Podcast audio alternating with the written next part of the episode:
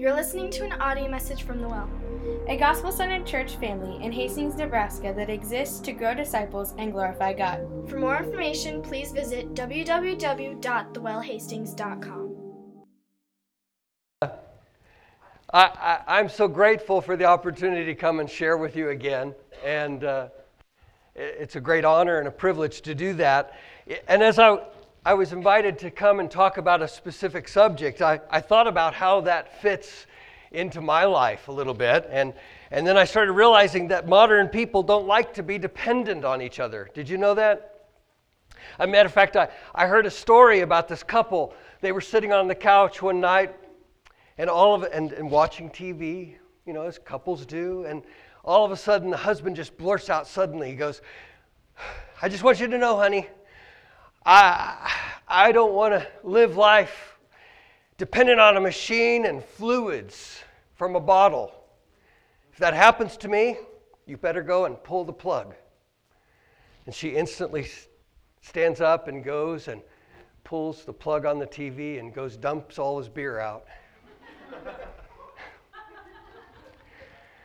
uh, but we, we major in independence as a culture, right? We don't like to be needing other people to take care of us or uh, support us. We don't like to be even defined by other groups of people around us. We like to be independent. Dependence sounds like weakness, it sounds like a deficiency in someone. For the most part, people enjoy and even take pride in their autonomy, right? I'm proud that I'm independent. I don't need to rely on anything and anyone else. And when a reader begins to read through the Bible and they come to passages like the one that we're going to share today, uh, a lot of times we enjoy the picture of a harmonious community of God, right? And, but ultimately, we don't want that kind of dependence or interdependence at the expense of our independence. We might wish to have community. We might actually say, I really want to have community. But the only thing that we're unwilling to pay to have that kind of community is our autonomy. If we look at the book of 1 Corinthians this morning, uh, we see a, a church that is divided. So if you got your Bibles, grab it and start heading towards 1 Corinthians because we're going to be there. But I want to kind of lay the groundwork for this book as well. You see, as, as we look at 1 Corinthians, we see a church that's really divided. A church that's divided and functioning. It's a lot like a lot of churches that we might see today in the world. They're poorly functioning, powerless. Some people would say they're disgraced. Rather than exalting and bringing glory to Jesus, that's what people from the outside looking in might say. Paul's words to the church at Corinth. They seem to focus on the division. If, if you were to look at chapter 1, you see that in, in verse 13, I'm sorry, in verse 12, chapter 1, it says, What I mean is that each one of you says, Well, I follow Paul, I follow Apollos, I follow Cephas, or I follow, you know, the pious people, I follow Christ. And Paul says, Is Christ divided? I mean, we keep looking at this book, and, and he says, Well, he talks about all their division. If you go to chapter 3, he says something very similar. In verse 5, or in verse 4, that's where he starts this. He says, When one says, I follow Paul, I follow Apollos, are we not being merely human? Wow. And then he goes on in chapters 4 through 9 and he starts pointing out all of the causes of their disunity and their division. Paul, however, in chapter 2, really does an amazing thing. I, I love the way he, he points us to the focus of what this whole letter is all about. A letter about exalting Christ foremost. Because he says in chapter 2, verse 2 For I decided to know nothing among you except Jesus Christ and Him crucified. That's the focus of this letter. I'd like to ask you to pray with me. Father, I pray that you would hide me behind your cross. Lord, may you be glorified and may Christ be exalted as we share this letter for the church of today. As much as it was a letter that Paul wrote to the church at Corinth. It is a message that resonates, I think, with my heart and maybe others in this room as we think about a church and what we truly need to be a group of people who exalt Jesus. And it's in His name we pray. Amen. Now, I, I want to kind of start with a little picture. I, I don't know if you've ever seen anything like this. I've seen this done before, so I apologize if I'm showing you a, a goofy thing that you've all seen before. But I love pictures. And if I could draw you a picture, I would do that. So I'm just going to show you what 1 Corinthians is all about. Okay? Kind of give you an overview, a presentation of that. And, and so 1 Corinthians is about people like you. So this is you. All right? I could, like, for because this church has got a lot of bearded guys. Let's put a little beard on there. But this is us, right? And and the Bible says that when we trust Jesus Christ, like in Colossians 1:27, that when we trust Christ, Christ is in us, right?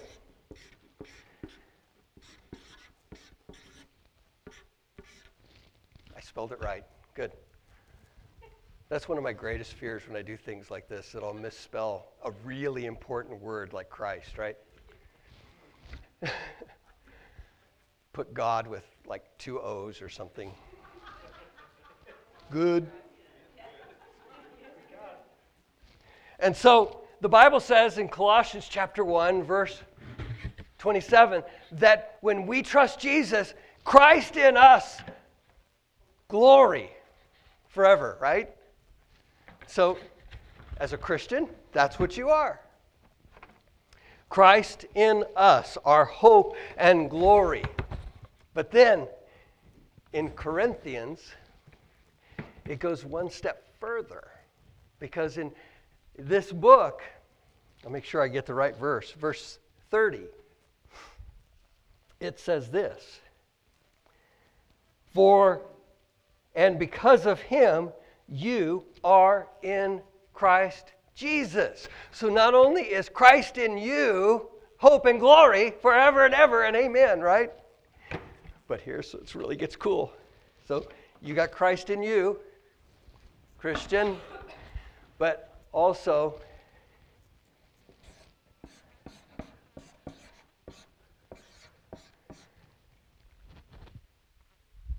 Christ now I can't get the lid off. You are in Christ. That's who you are, Christian. You are in Christ, right? Isn't this kind of cool? No matter what happens in your life, you know what? The devil can't get you because you got Christ in you, and Christ, you are in Christ, brothers and sisters. So no matter what the world throws at you, Corinthians tells us that we are we have Christ in us and we are in him. We are secure forever and ever and amen. But then but then Corinthians tells us in chapter 6 it says this, it's really cool. Think about this. It tells us because we are in Christ, we are the temple of God. Amen? Am I right? Do you know the verse? It's chapter 6, verse 19. Yeah, that's it. It says that your bodies are a temple of the Holy Spirit because of Christ being in you. Isn't that cool? Now, go to the next slide because this is really cool. Oh, I didn't even show you these. These are my last trip to Corinth. So, this is what Corinth looks like today. Keep going. It's a real place. I was under, I guess I wasn't as impressed. It's just a bunch of ruins. Yeah, I mean, this is kind of what happens to a church that's divided, it kind of falls apart. Go to the next slide. Because in 1 Corinthians chapter 3, it says something really interesting that we ought to catch. It says, Do you not know that you are God's temple? So, chapter 6, verse 19 says the same kind of thing. But here it's really cool because it says, Do you not know that you are God's temple and that God's Spirit dwells in you? But go to the next slide. but these yous in this verse are not singular, they are plural. And so he's talking to the church. And so when he says, Do you not know you are a temple? He is talking not about an individual.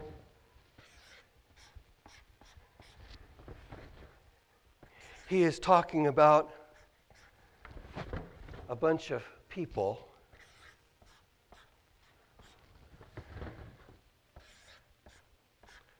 who are the temple of God together.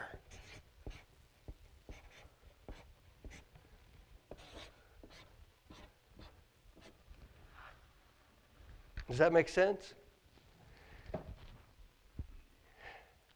We are in Christ. Christ is in us. And right here, he makes it so clear that not only is Christ in us, but we are the temple of the Holy Spirit who dwells in us. And then he says that together we are the temple. Together we are the outworking of God. The Holy Spirit dwells in all of us together. Christ in us. Jesus loves his church. Brothers and sisters, Jesus loves his church, and we should love church, our church. Paul teaches us in 1 Corinthians that Christ is you as the church. Christ is in us. You get it? You on the same page with me? You guys following? Can you say that with me? Christ is in us. Come on, do it with a little more enthusiasm. So I know that you understand what I'm saying. Christ is in us. Amen? He's in all of us. That's our identity as the body of Christ, as believers individually. And then he digs deeper into it in chapter 12, the passage that we want to focus on this morning. So if you don't have your Bibles open to 1 Corinthians chapter 12, you're behind. Okay? So we should be in chapter 12 right now. Because Paul tells the church that the church exists to exalt Jesus. Go to the next slide. That's why we're here, to make much of the Savior. In this passage, Paul tells the church that that's why we exist, to exalt Christ. And when we live like the body of Christ, as He intended us to be, the, the church exalts Christ by being interdependent. Look at verse 12. In verse 12, it says, For just as the body is one and has many members, and all the members of the body, though many, are one body, so it is with Christ. How many times did you use the word body there? I see three fingers up here. Does everybody agree with him? Three times. In chapter 12, he mentions members twice. If you read to the very end of this chapter, he talks about the body, members, and parts. Parts 36 times in different times and different places. And the whole passage is about the church being the body of Christ, made up of individual followers of Christ, being members of the body. Christ is in us. Us. He's in us. You catching that? And so he's telling us here, he's using a metaphor. You guys know what a metaphor is, right? It's like a picture kind of thing, an illustration. And he builds a picture or a case for the beauty of Christ. He introduces it here in verse 12. So he introduces it here in this very first verse, and then he reiterates it toward the bottom of the chapter, because he says in verse 27, you following me? Now you are the body of Christ and individually members of it. I'm going to tell you the church does not function as a collection of separate individuals if it's functioning right. The church does not function as a democracy. There is no 51 49% votes, there are no hanging chads. It does not split along party lines. There are no Republicans and no Democrats, and there's no independents. It is far more vitally connected than anything else. The church functions when it functions rightly as a body. Every part of the body. I mean, I'm going to take his, his illustration here and put some legs on it. Oops, I guess he already did that. And it works seamlessly, right? Do you remember the last time you were wandering around in the dark in your house with the lights off and you stubbed your toe. I do it in the daytime. I was on my, I have a little sailboat, and I was on my sailboat, and, and the wind was coming, so I had to run up to the front, and I'm always barefoot on my boat.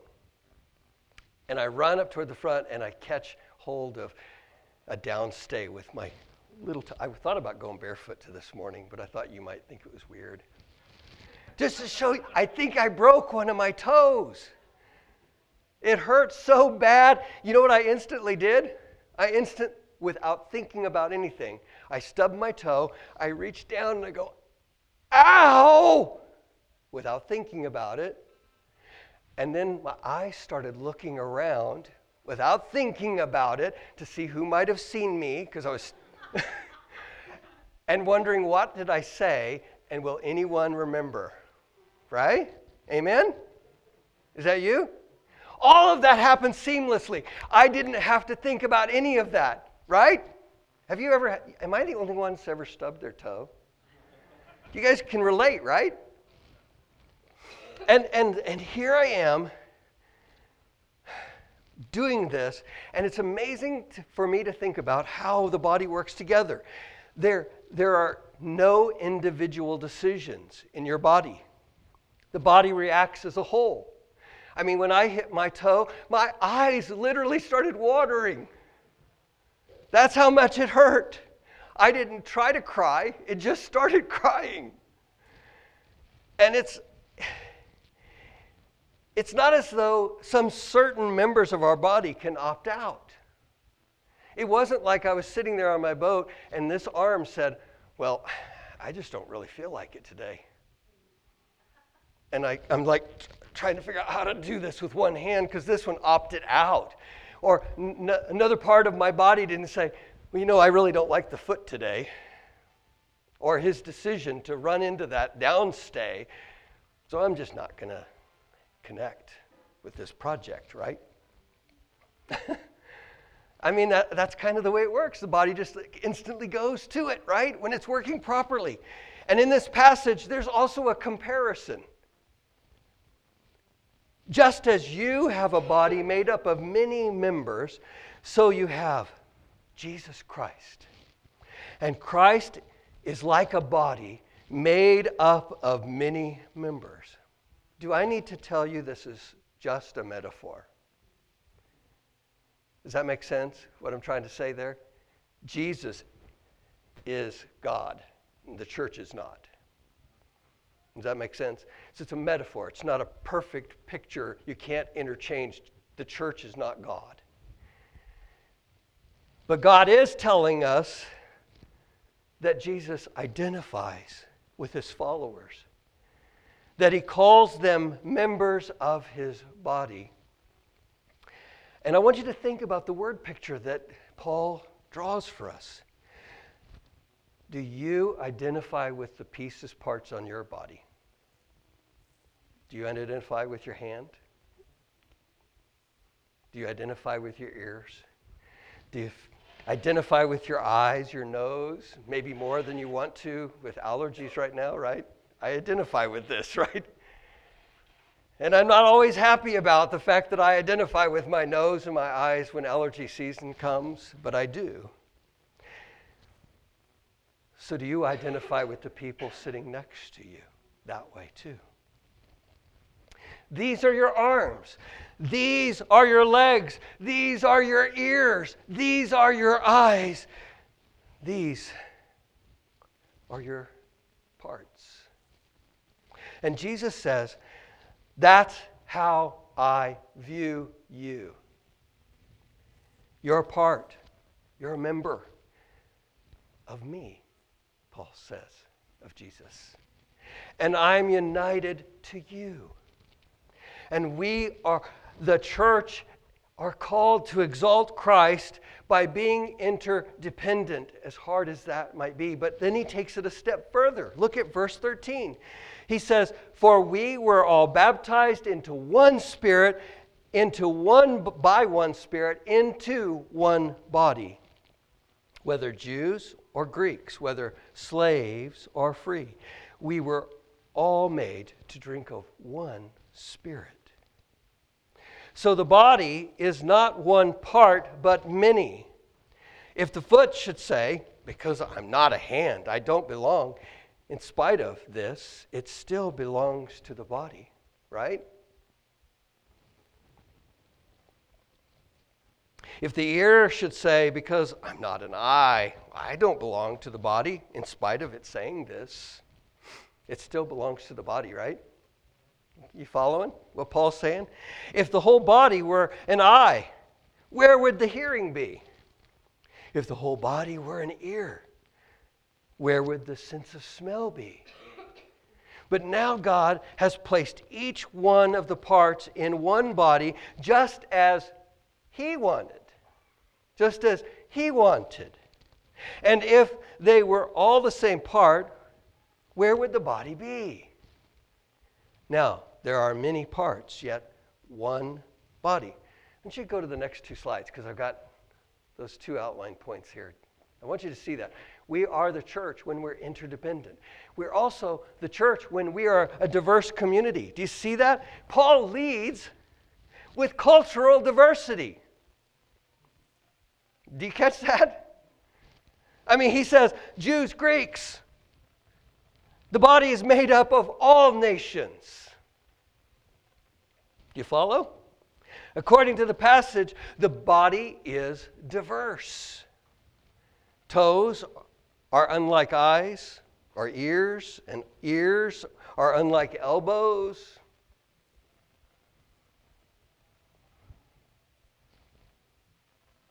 I'm not sure if you're following. Are you there? I mean, their diversity is not a problem.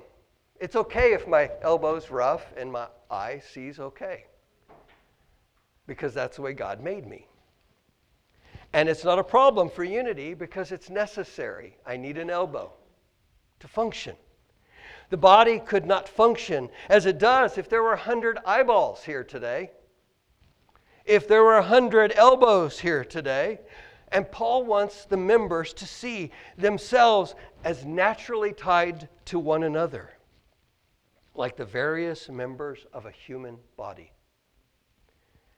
The illustration Paul uses is kind of ridiculous when you think about it, right? If a foot should say, Well, I'm not a part of the body, isn't that kind of ridiculous? The foot would never say that.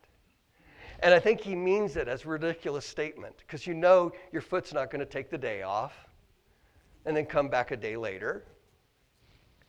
But that's what he wants you to see. The beauty interdependence is grounded in the reality that each member is indispensable.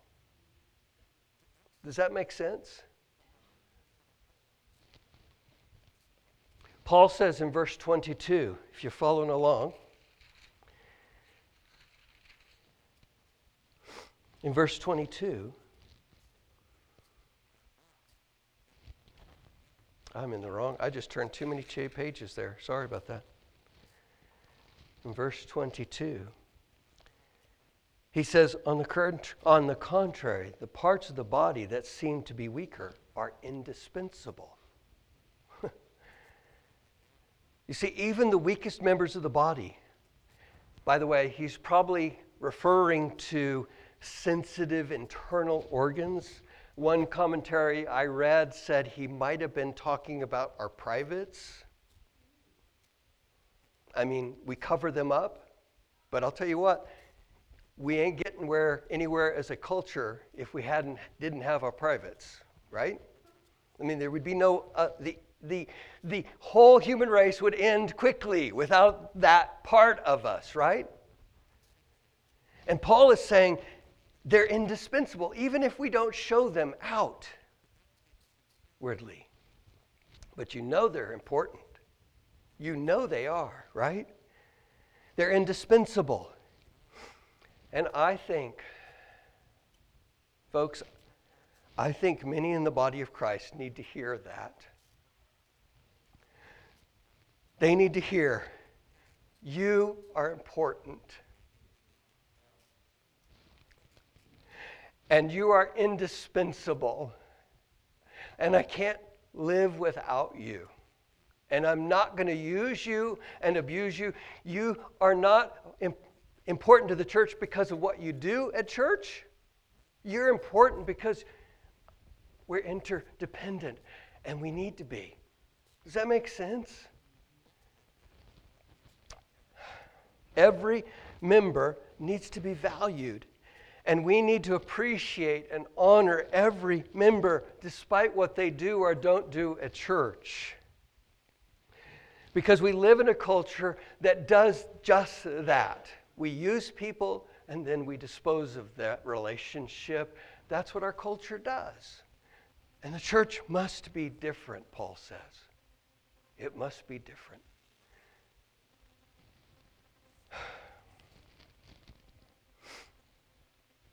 Can you imagine a hospital without a cleaning crew? I don't want to go to that one. I, my wife's a nurse, and so I, I was thinking about this illustration, and I said, Honey, tell me, what do you think the most important person at the hospital is? You know what she said? Well, the nurses, of course. I was really, I was kind of surprised, but not surprised, right? So we asked a doctor, and he said, Oh, of course, nurses. My wife felt so self justified, right? But we often think about the doctors, right? They're like, the. I mean, I'm going to go to this hospital because this doctor's there.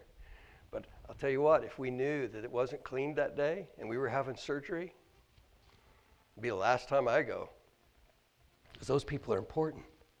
Every part of the team at a hospital is so important to every other part of the team. It takes any one, you take any one of that group out of the, the, the equation and the hospital doesn't run right. Whether it's an administrator or a nurse or a cleaning person. And the church is not a hospital.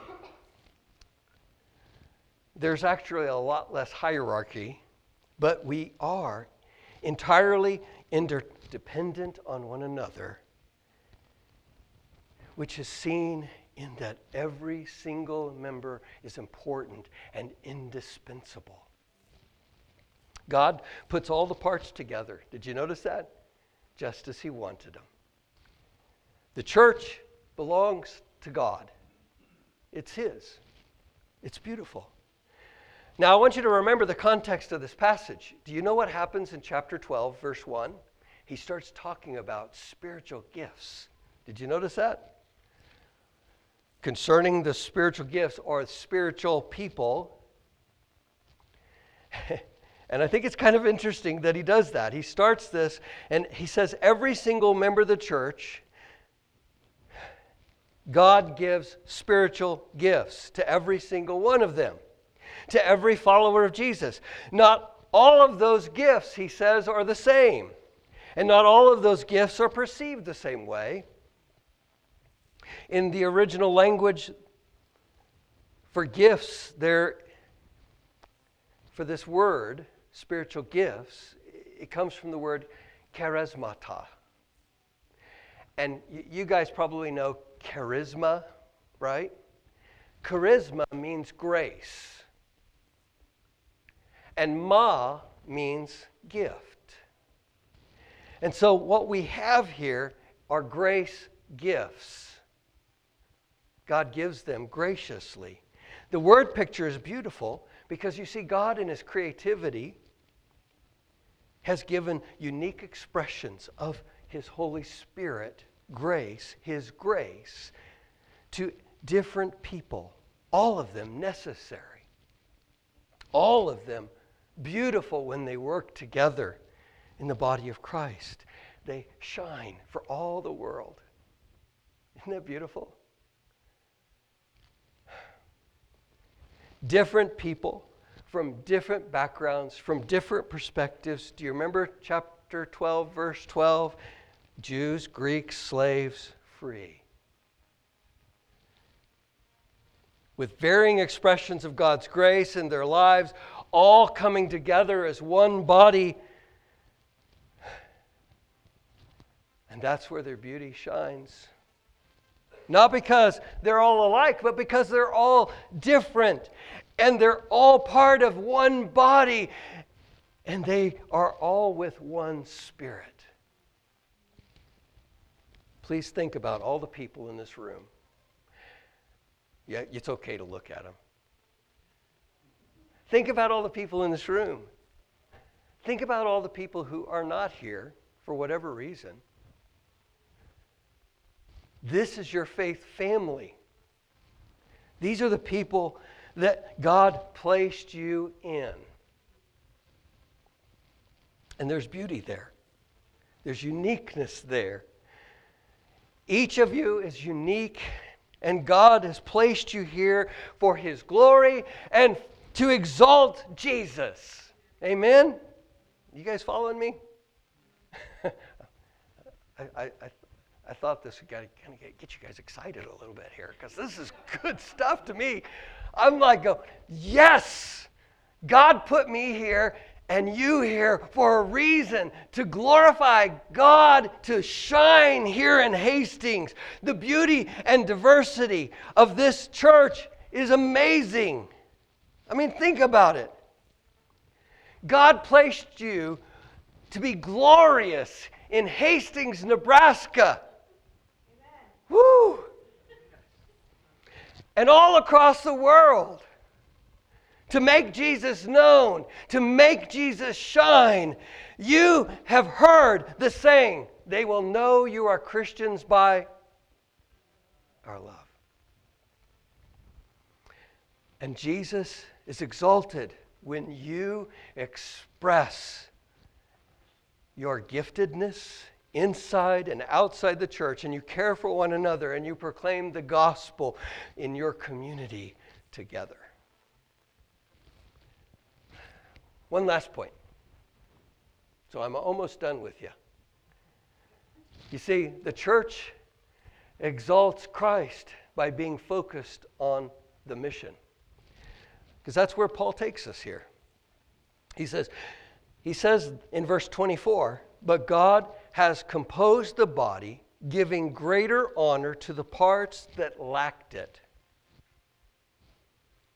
that there may be no division in the body, but that the members may have the same care for one another. If one member suffers, all suffers together. If one member is honored, all rejoice together. Isn't that beautiful? Oh, if it were so, right? If this were not so. You see, you are more than one person, and the mission exists beyond the individual. The church is on mission to care for one another in a world that's inescapably broken, and you know it is, right? God put us here for a purpose. And this is the picture of a people bound together that they experience their highs and their lows together, it's almost like they're wearing each other's shoes. Now, I, I know for most of you, my shoes would be okay, but for some of you, your shoes are smaller and I could never get in them. Sorry. but it's almost like we could. That's what it should be like. When you're hurting, I'm hurting. When you're rejoicing, I'm rejoicing. This is amazing. But do you see what's, what's missing in this picture? jealousy, and envy. Many people around us need the good news. They need the gospel. And, and yet, while they're in need of the gospel, people are in churches all around the United States. And they're fighting and they're arguing about stuff at the building or some other issue in Western culture, right? I think we need to stop thinking about ourselves. Division and complacency are not God's design for the body of Christ. God has given the church supernatural gifts, supernatural power. This is getting good, isn't it?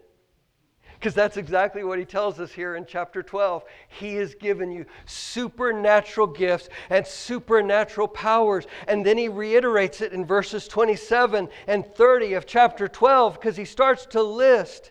He says, Now you are the body of Christ, individual members of it, and God has appointed in the church first apostles, second prophets, third teachers, then miracles then gifts of healing, helping, administration, and various kinds of tongues. Wow. Wow. Kind of supernatural, right? Amazing. Now, we don't have time to dive into all that means today. I will leave the survey of spiritual gifts to Pastor Joe. If you have questions, ask him. I just want you to get an overview kind of get a feel for what he's trying to say here. You see, God has given apostles, prophets, teachers, miracles, gifts of healing, helping, administration, and tongues. A wide variety of gifts, right? I mean, they're everywhere. And they're not all the same, but all of them are joined together for the purpose of demonstrating Christ and His love, the good news of who He is and what He has done for us. The gospel. Do you see the, the gifts being needed for the sharing of the gospel here? A world that is desperately in need of good news. Friends, you have who are desperately in need of some good news. They need a group of people who are growing to be more like Christ. They need a group of people who are using their grace gifts, their time, their talent, their treasure to exalt Jesus. God brings this all together, different parts, and He puts them in an arrangement where, where there is mutual love, where there's service, where there's benefit for the entire body of Christ. But to the extent that there is failure to see the necessity of the diversity of gifts in the body, to the extent that others will be viewed as dispensable or expendable, we miss out on God's amazing design for the body of Christ and even humanity. Because the only way our culture will know God's goodness is when the church is good. they mirror us. Sometimes people are interested because we've been hurt in the past. We want to protect ourselves, right? We want self care. In fact, I think a lot of culture now tells us, you know, you just self care, self care, self care. Do what's best for you, right?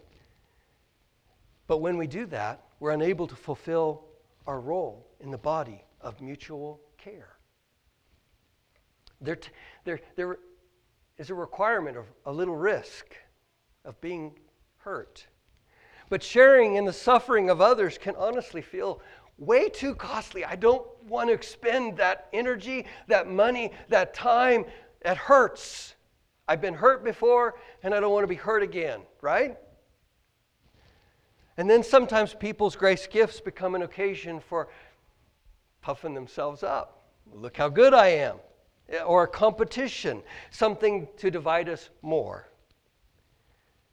If an individual is all about me care rather than mutual care, as his gifts become a, a, a, tool for distinguishing themselves, look how good a speaker Dallas is. Wow, yay. That's why I always underperform. I'm just kidding.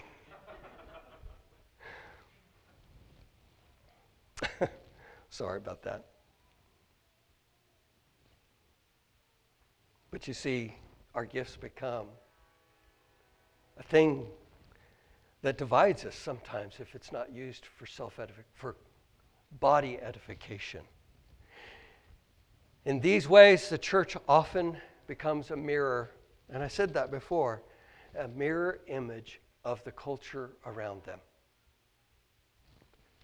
So, we have to be honest with ourselves.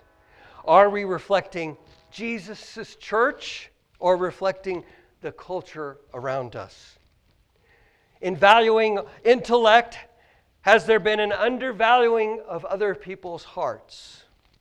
In valuing excellence, has there been an undervaluing of simplicity? Yesterday, some of us went to a, a, a, a, a meeting and, and I heard this wonderful slogan if it's worth doing, it's worth doing bad. I thought that was great because we are so worried about excellence, do we forget about anybody else and their ability to try? Give them a chance. Let them fail. We learn more by failure than we do by being perfect at it. Have the grace gifts of some people been overlooked because we overvalue other people's grace gifts? Have we viewed people in our small groups as frankly dispendable? Have we become more interested in creating our ease and lost sight of God's design? Are we more concerned with self care than we are mutual care? The answer to these questions might be yes. So I want to ask is there hope for our community being transformed to reflect the beauty and the interdependence that God has designed us to be? I think that's why Paul wrote the letter. To say, yes, we can be what God has called us to be. You see, Christ could have viewed sinners as expendable and dispensable, but he, in his grace, saw them as indispensable. No one has earned their way into heaven. Even if we falsely say, I'm dispensable, you notice how I said falsely say it? You know what? Jesus said, that's not true. Because the most presentable part of the church, the head, he presented himself Sorry, I don't know why I'm getting choked up about this, but it's amazing, isn't it? The most presentable part of the church offered himself up willingly to dishonor so that we would be honored. when, when we realize just what Jesus did for us, it leads us to worship Him, to grow in our faith, to steward all that God has designed us to be, to focus on the mission, and we will love the brothers and sisters in Christ with mutual care.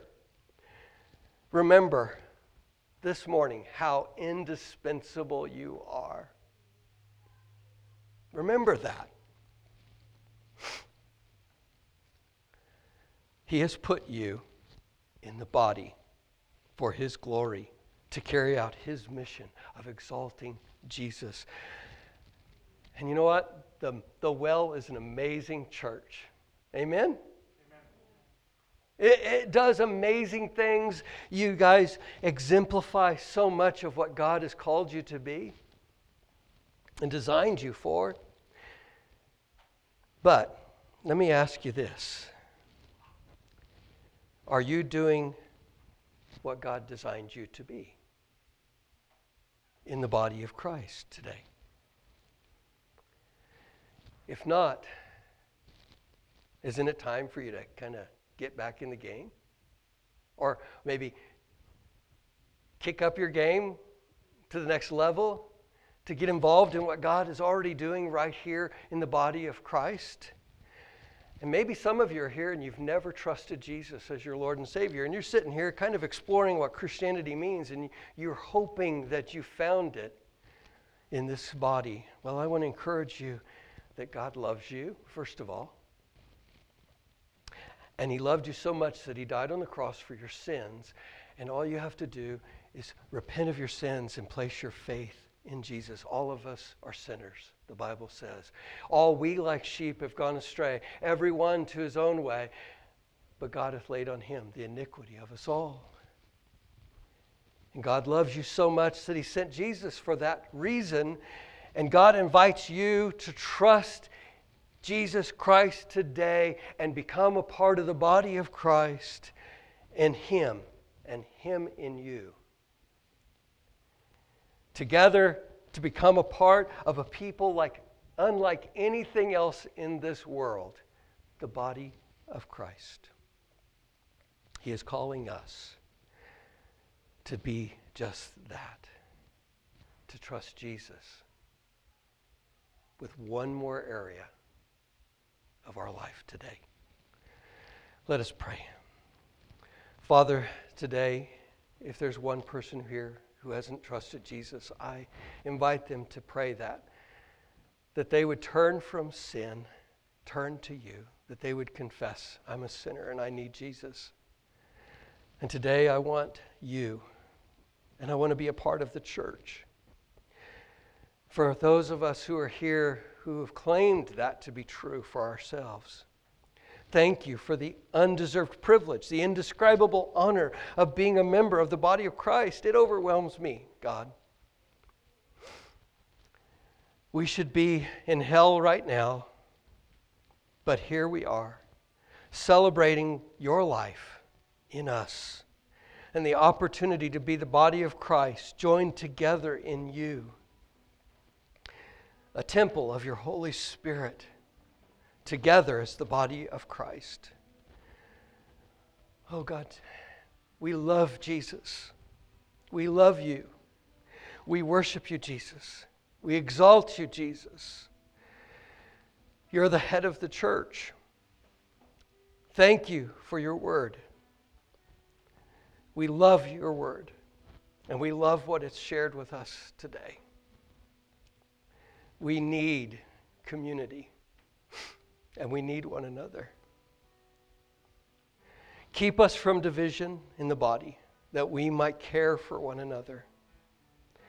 Make us the church you've arranged us and designed us to be for our good, but for your glory and for your exaltation.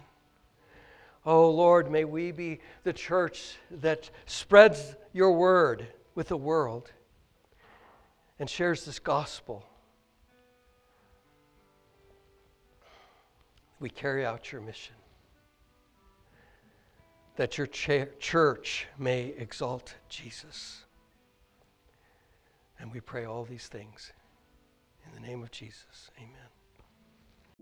You're listening to an audio message from the Well.